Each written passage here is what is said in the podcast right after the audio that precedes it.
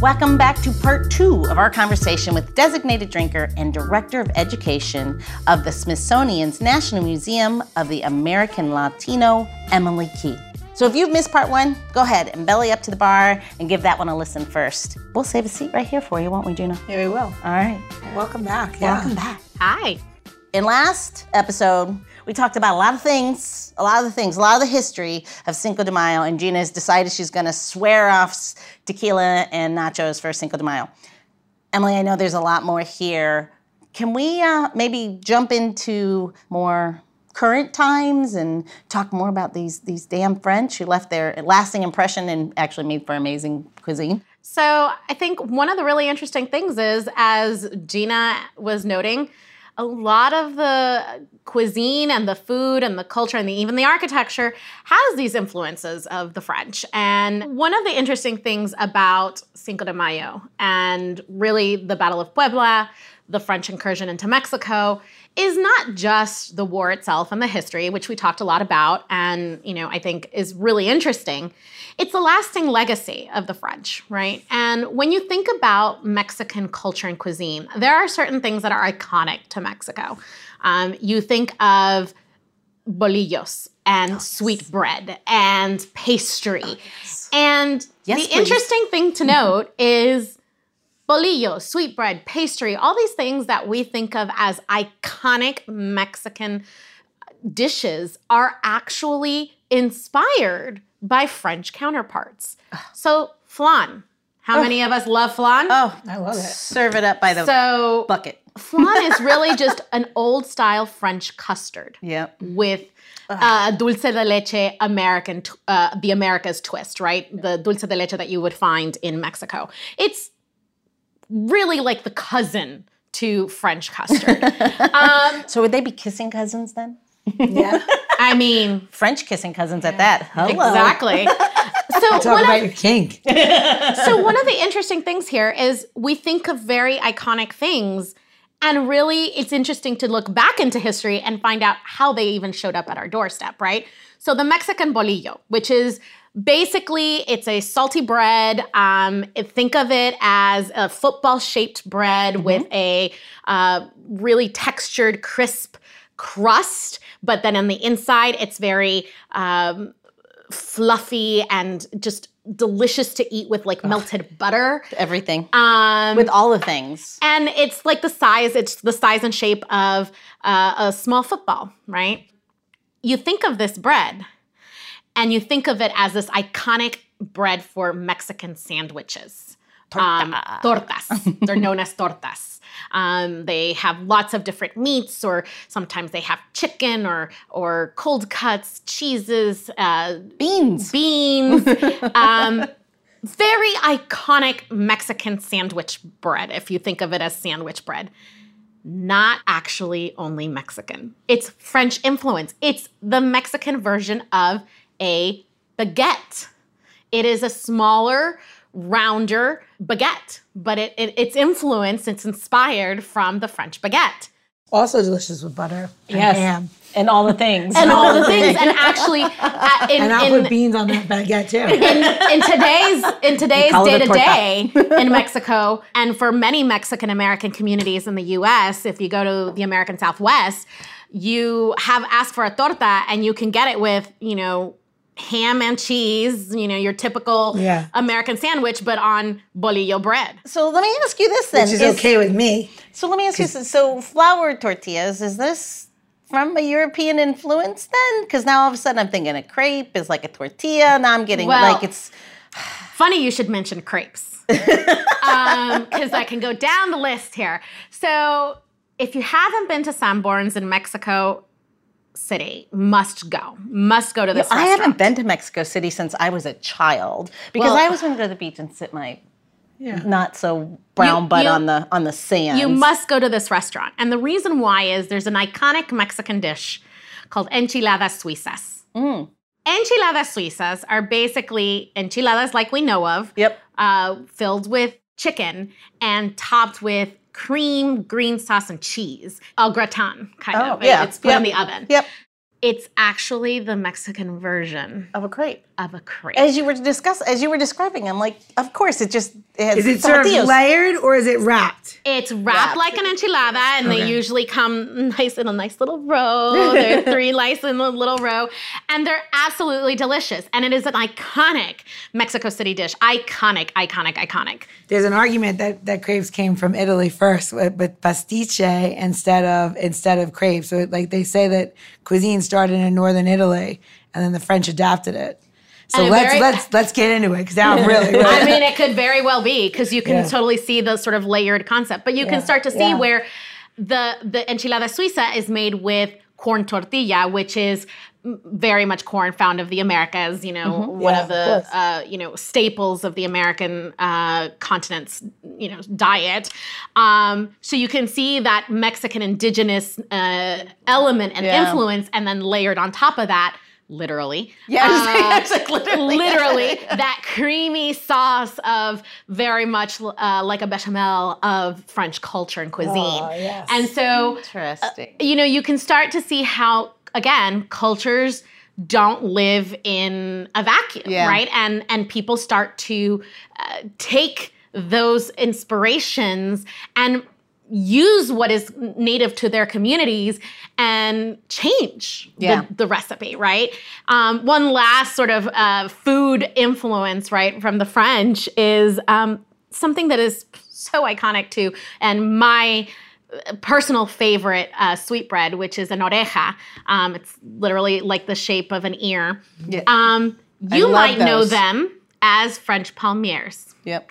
Um, they are literally inspired, taken from that you know, sort of sort of pastry tradition in France, and so you can start to see little by little in the sweet cuisine, in the uh, in the savory cuisine, that ongoing French tradition that did not disappear just because the French lost the war. Um, it just became part of the day-to-day life of, of Mexican communities, and then it transfers to Mexican American communities here in the U.S. So, I'm gonna have to say, you Wait know, a I minute. love having Emily here, but I don't know if we can have her come back anymore because every time she's on the show, I'm hungry as hell. Every Yeah, time. I know, I'm sorry. I'm sorry. Well, I have a question because I think I've eaten those ear the um, ear ones that you're saying uh, because um, so wait, do you have that with coffee? Right, you have that with coffee, right? Yeah, you have it with coffee, with hot chocolate, Right, with but you dip con it in there, right? You dip it in there. You can. I mean, a lot of times you'll have um, this tall café con leche, um, which is basically coffee, with milk. milk. Yeah. And um, you then take It's your almost like milk with coffee. Exactly. but it's just so beautiful. And then you take your uh, sweet bread. Sometimes it's the oreja, sometimes it's like a concha, which is like a different type of sweet bread, and you dip it into the, the coffee I've uh, definitely with had- milk. Yeah. Yeah. I don't. I don't. I'll be honest with you. I had a very amazing um, uh, friend that we went to Mexico City with the first time, and I didn't have to like really do anything. They're like, "Do you want to eat this?" I'm like, "Yeah, I want to eat everything." So I just eat it That's all. what we did. We just ate everything. I mean, awesome. it's the right thing to do. It is. It's there's never a Mexico, never a bad time to say no to food. And I mean, I think one of the really interesting things here is then how we then start to see these traditions come from Mexico to the US as Mexican American communities grow and establish themselves here in the US after the Mexican American War in 1848. So we're back to wars.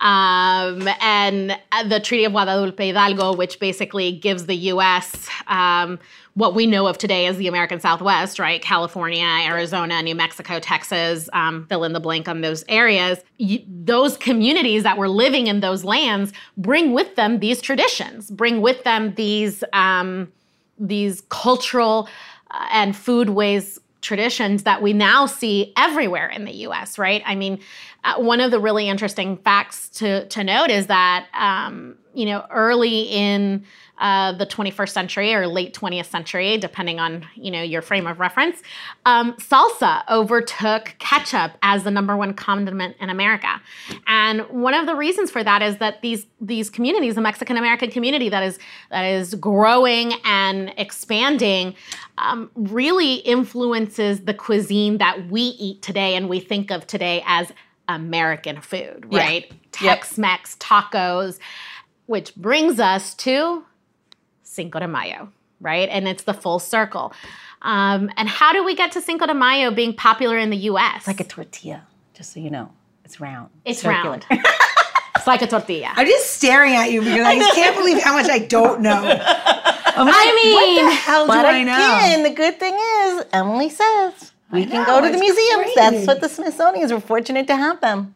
They're a They're- treasure, and just they're like free. just like Emily. and they are free here treasure. in DC. Thank you. Um, so it comes back to Cinco de Mayo and how we, how do we even have this celebration here in the U.S.? Why do we have it? Um, especially since it's not really celebrated outside of Puebla. How did it make its way to mainstream U.S. culture, where you know Cinco de Mayo is like what, second to the Super Bowl, the only day where avocado is most uh, Yep. consumed in the U.S. Second to the Super Bowl is Cinco de Mayo. Isn't that crazy? And it's like in January. it's a really interesting phenomenon, right? We've we've taken these very iconic cultural elements, avocados native to to Latin America, and we've made them into these major food uh, icons for U.S. culture. Similar, we've done to Cinco de Mayo. So, how did it come to the U.S.? In the 1960s, there's this movement called the Chicano movement, which is little bit of sort of backstory. Mexican american communities can call themselves mexican americans. Uh, they might call themselves tejanos if they're from texas. Um, they might also call themselves chicanos or chicanas. And the chicana movement really came to you know a point a- a head in the 1960s and it was sort of parallel to the civil rights movement um, and actually had a lot to do in part with the civil rights movement with the farm workers movement. So you have some of these major 1960s social um, political movements. And the chicano movement came of age in that time period. Um, and the chicano movement one of the big things that they're trying to do uh, in this movement is reclaim indigenous um, the indigenous past the indigenous history and recenter that right? Um, you might hear it today as decolonize um, but it's it's really about reclaiming the indigenous uh, the indigenous past the indigenous history. And so the chicano movement looked to cinco de mayo as an example of indigenous people of Mexico, the community of Mexico, Mexican people coming together to basically beat the French, Yep. but expel the European invader, right? And and so this idea of triumph of the indigenous people of the community that is from that area um, against the European uh, settler, and that ideal was a very interesting ideal for the Chicano movement because it paralleled this idea that the Chicano movement had of reclaiming indigeneity, reclaiming its indigenous legacy and its past, um, and really centering uh, the Chicano movement narrative in, in the rights of the people of the communities that were present, right? The, the historical communities. Do you know, Emily, it's really interesting because when you talk about these things, most of our listeners know my father is Mexican, was because I always say that, I always clarify because he's passed. Um, but my mother had blonde hair and blue eyes and grew up Midwest, and no Mendoza speaks Spanish because my grandparents came to the US 100 years ago and bought a farm in Duluth, Minnesota, or South Dakota, really, and then ended up in Duluth, Minnesota. I this whole Chicano movement you talk about is such a a a blank in my family history because my father was so much older, I think, and when my grandparents came into the US, it was about assimilation. And whether we agree with that now, it doesn't fit with our sensibilities today, and I find myself often apologizing for it. Um, because people are like, well, how many times, Gina, do you hear people say to me, you should be able to speak Spanish? Yeah. And I'm like, well, do you speak? Does everyone pop out bilingual? Because I did not. I, I missed that card. But it was growing up in the Midwest. It was about about my my fathers. The Mendozas were about assimilation because for them that meant success.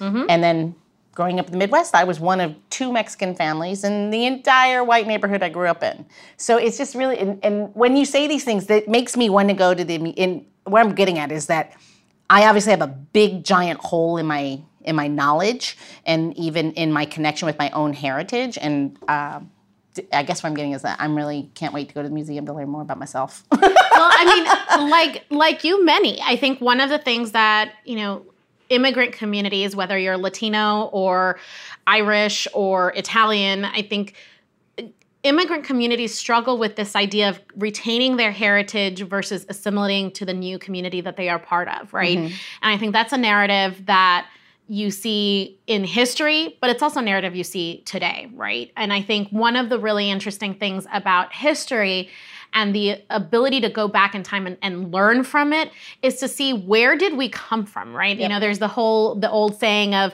you can't know where you're going until you know where you came from Yeah. and i think there's this opportunity to learn because so many of our ancestors really were trying to make it, right? They were trying to make it in the country. They were trying to make it in their new home.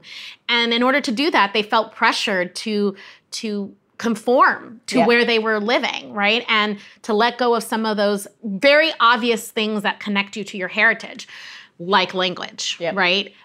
I think everybody, whether you know Spanish or not, um, you know, everybody that has you know Latino heritage can point to one thing, right? There, there may not be language, there may not be you know, you know your entire family history, but you may remember your grandmother, you know, having a, a pan dulce, or you may remember, you know, uh, you know, in your in your grandmother's home or your great grandmother's home having tortillas instead of bread, or you know, there are small elements that remain, right? Yep. But there is this larger push and larger effort to make sure that in order for your your family to succeed you must sacrifice that heritage background in order to conform to where you're you're living Yeah. right and i think the reality is kids today grow up with a much greater sense of the importance of heritage than maybe 20 30 years ago Absolutely, absolutely. I totally agree. But I, I think that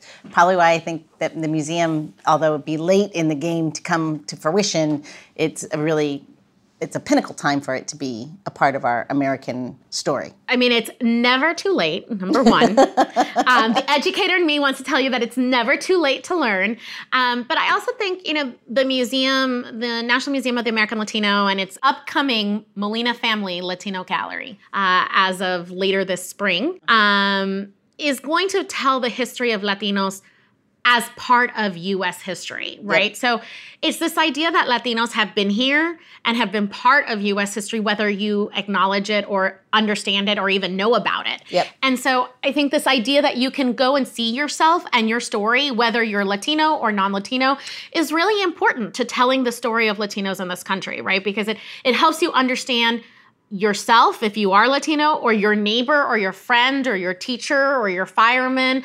Um, if or your podcast, or your podcast co-host. Or your podcast co-host. Exactly. I mean, I think the, the reality is it helps you understand that human story, right? And and there are a lot of elements in in the history of Latinos that are also elements in the history of other communities and cultures, right? And I think we tend to we want to isolate history into one particular group of people. Yep. Um, but the reality is that they're human stories, right? The story of immigration, the story of war, the story of um, you know economic uh, empowerment, the story of uh, food and foodways traditions.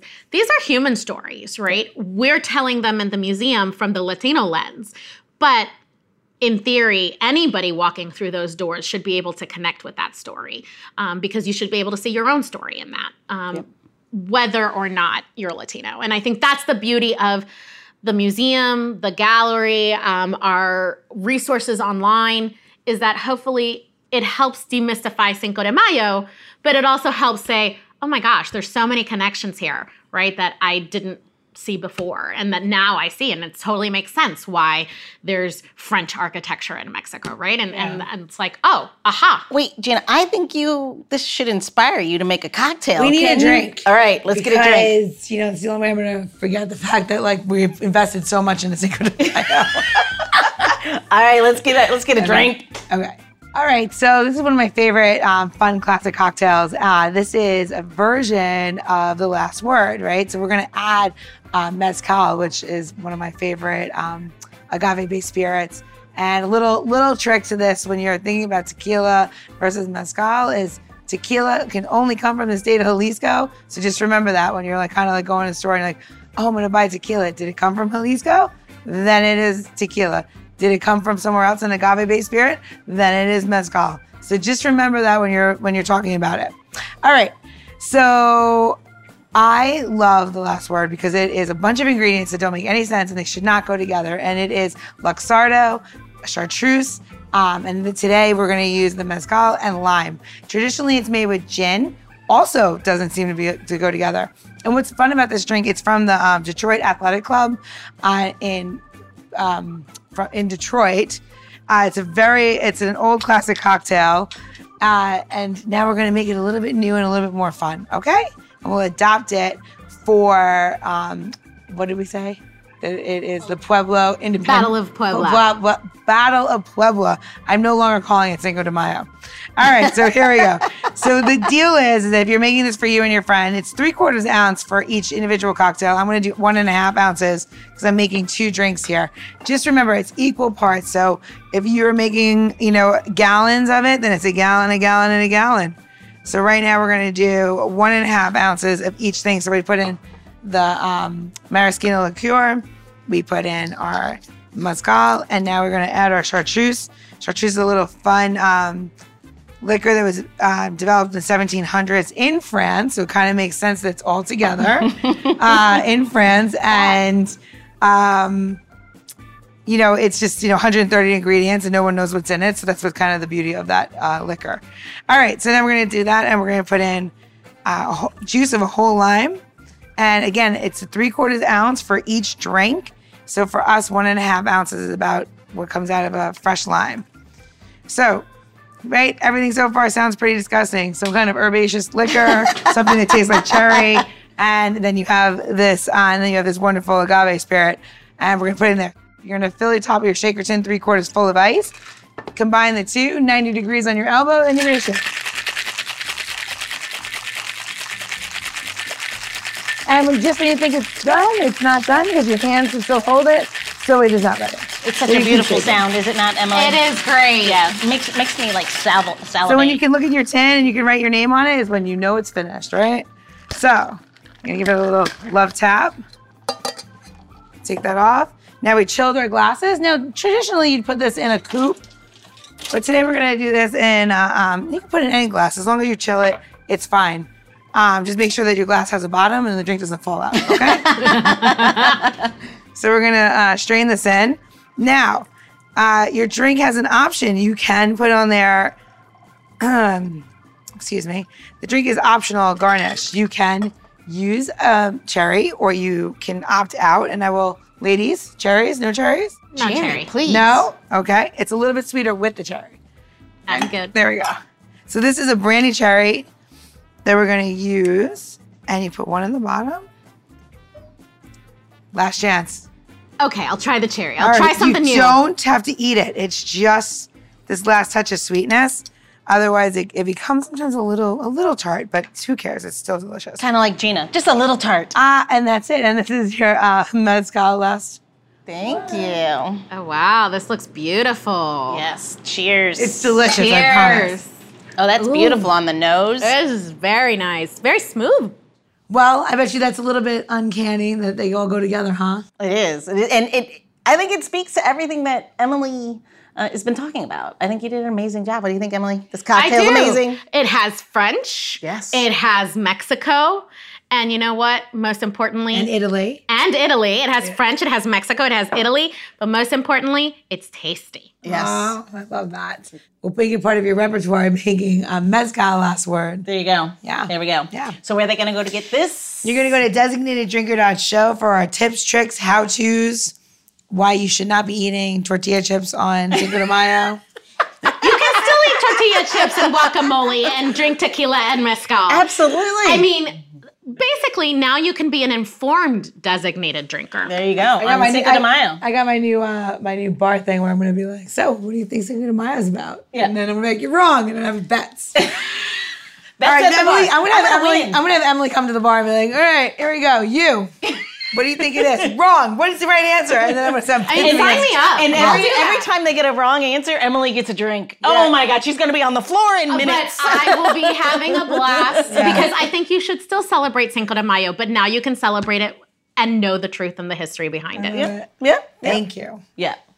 But no, that drink is amazing. Thank you. It's a different take. Yeah. We're going to make sure that we have everything for the museum at designateddrinker.show, along with the tips and tricks and how to's, as we always do. But make sure that people have access when even those who don't live in the DC area um, have ways to learn more and maybe fill those gaps like me. Exactly. And if you ever do find yourself in DC, come visit us at the Smithsonian. We're your nation's museum and we're free and isn't open 364 days a year. Yay! So I don't know. Did we ask you last time this question? I don't think so. Well, let's see if it's the same answer. Oh yeah, maybe I'm sure we did. I'm sure right? we did. I'm sure we Well, did. she's looking at me, so I guess we have not. no, I think we have. Um, so in this day and age, you know, everyone identifies themselves with mythical um, beings, and maybe you identify with the chupacabra, and you're like, I'm gonna come in and decimate. you. No, I'm just kidding. Um, if you can identify yourself with one ingredient, whether it's for food or beverage, what would that ingredient be, and why does it define you?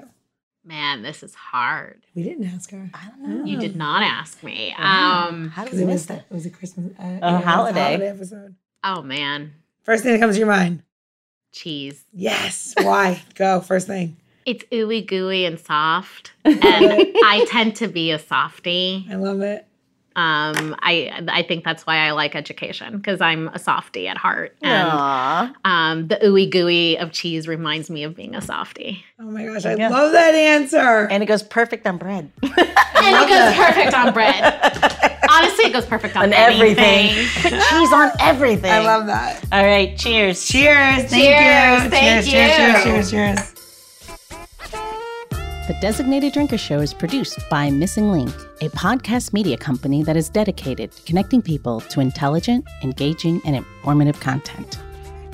Also in the Missing Link lineup of podcasts is Rodger That, a podcast dedicated to guiding you through the haze of dementia, led by skilled caregivers Bobbi and Mike Carducci. Now, if you're looking for a whole new way to enjoy the theater, check out Between Acts, an immersive audio theater podcast experience. Each episode takes you on a spellbinding journey through the works of newfound playwrights, from dramas to comedies and everything in between. Find Missing Link's League of Podcasts on Apple Podcasts, Spotify, or wherever you find your podcasts. Please don't forget to subscribe, download, and review the shows. Your review helps our shows reach new audiences. To find out more about Missing Link, visit missinglink.company. That's missinglink.company.